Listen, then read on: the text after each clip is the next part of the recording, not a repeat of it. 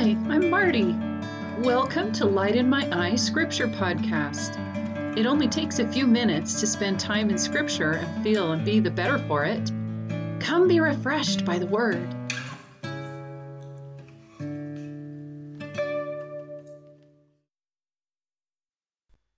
Good morning and welcome to the podcast.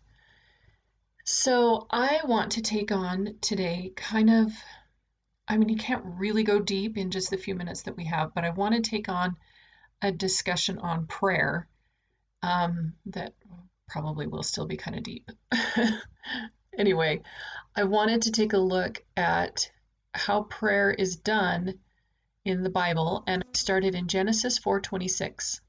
And to Seth, to him also there was born a son, and he called his name Enos. Then began men to call upon the name of the Lord. So this is actually the first mention of prayer in Genesis. And it says nothing about how people prayed, it only says that they did. Then in Genesis 12:8, this is referring to Abraham, and there he builded an altar unto the Lord and called upon the name of the Lord. So this is the second mention of prayer in the Bible, and it also mentions sacrifice, and the two are often connected.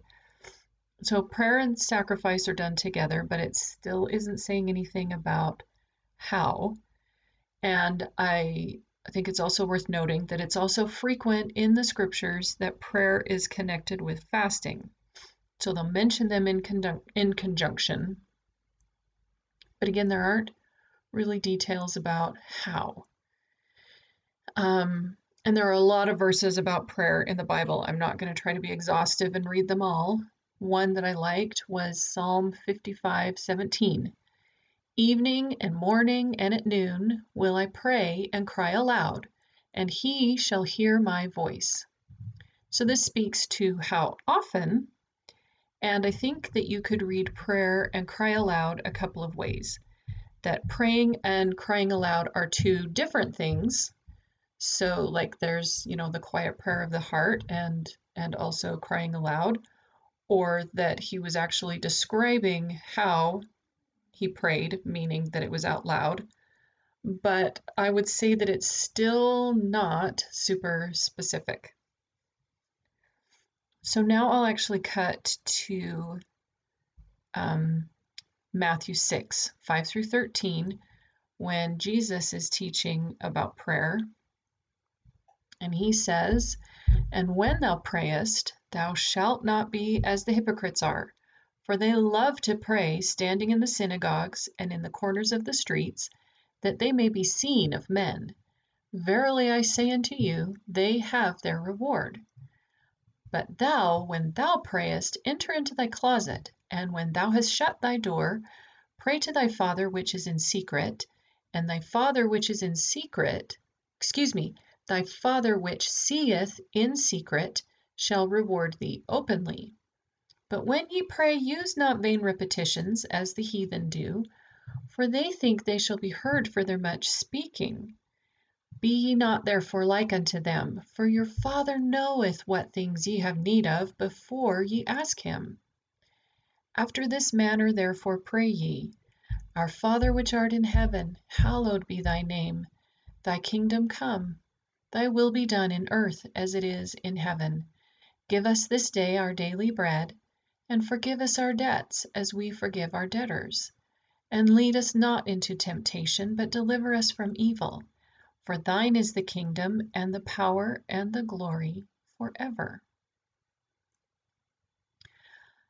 I think that what Jesus was getting at was the kind of attitude to have about and during prayer.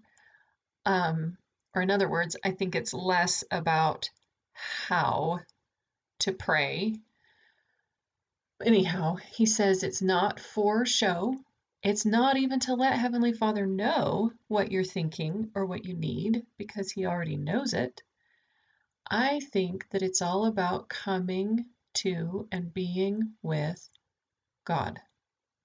So I'll tell you a quick little story. A church leader was watching some family and friends who were gathering for a wedding, and he was shocked at how immodestly many of the women were dressed especially being that they were in a sacred place and coming to witness a sacred ceremony. And as he was thinking these thoughts of surprise and disappointment, he heard a voice very clearly in his mind say, I'm just glad that they are here. Now, I'm not saying that God's love for us excuses sin, right? Jesus rescued and forgave the woman taken in adultery, but he also told her to go her way and sin no more. What I am trying to say is that wherever we are at, whatever our state of progress or even lack thereof, God loves us and wants to be part of our journey. So here is what I would like to propose about prayer. Some Christians address Heavenly Father when they pray, some address Jesus. Some believe that they are one being along with the Holy Ghost and address the three as one. And can I just suggest that it is less about how we pray and that it is more about desiring to have God a part of your life, that that's the part that's a big deal to Him. James 1 5 says, If any of you lack wisdom, let him ask of God, that giveth to all men liberally, and upbraideth not, and it shall be given him. I think that God cares less about us addressing Him the quote unquote right way and more about the attitude and desire behind the act of prayer. He wants us to want to be with Him.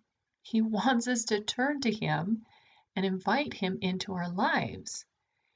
And oh man, that just tender, accepting, gracious love is really the point. and he just wants to scoop us into our arms and and be with us on our journey right it's my testimony that god totally wants to be a part of our journey here on the earth and and that he is not like james said going to upbraid upbraid us for you know how we address him he just wants us to address him he just wants us to come unto him and love him and invite him into our lives Thanks so much for joining me today. I hope you've enjoyed these few moments thinking about Scripture. To find the text for the verses we've discussed today, you can follow Light in My Eye Scripture podcast on Instagram. Have a wonderful day, and may God's light shine in your eyes today.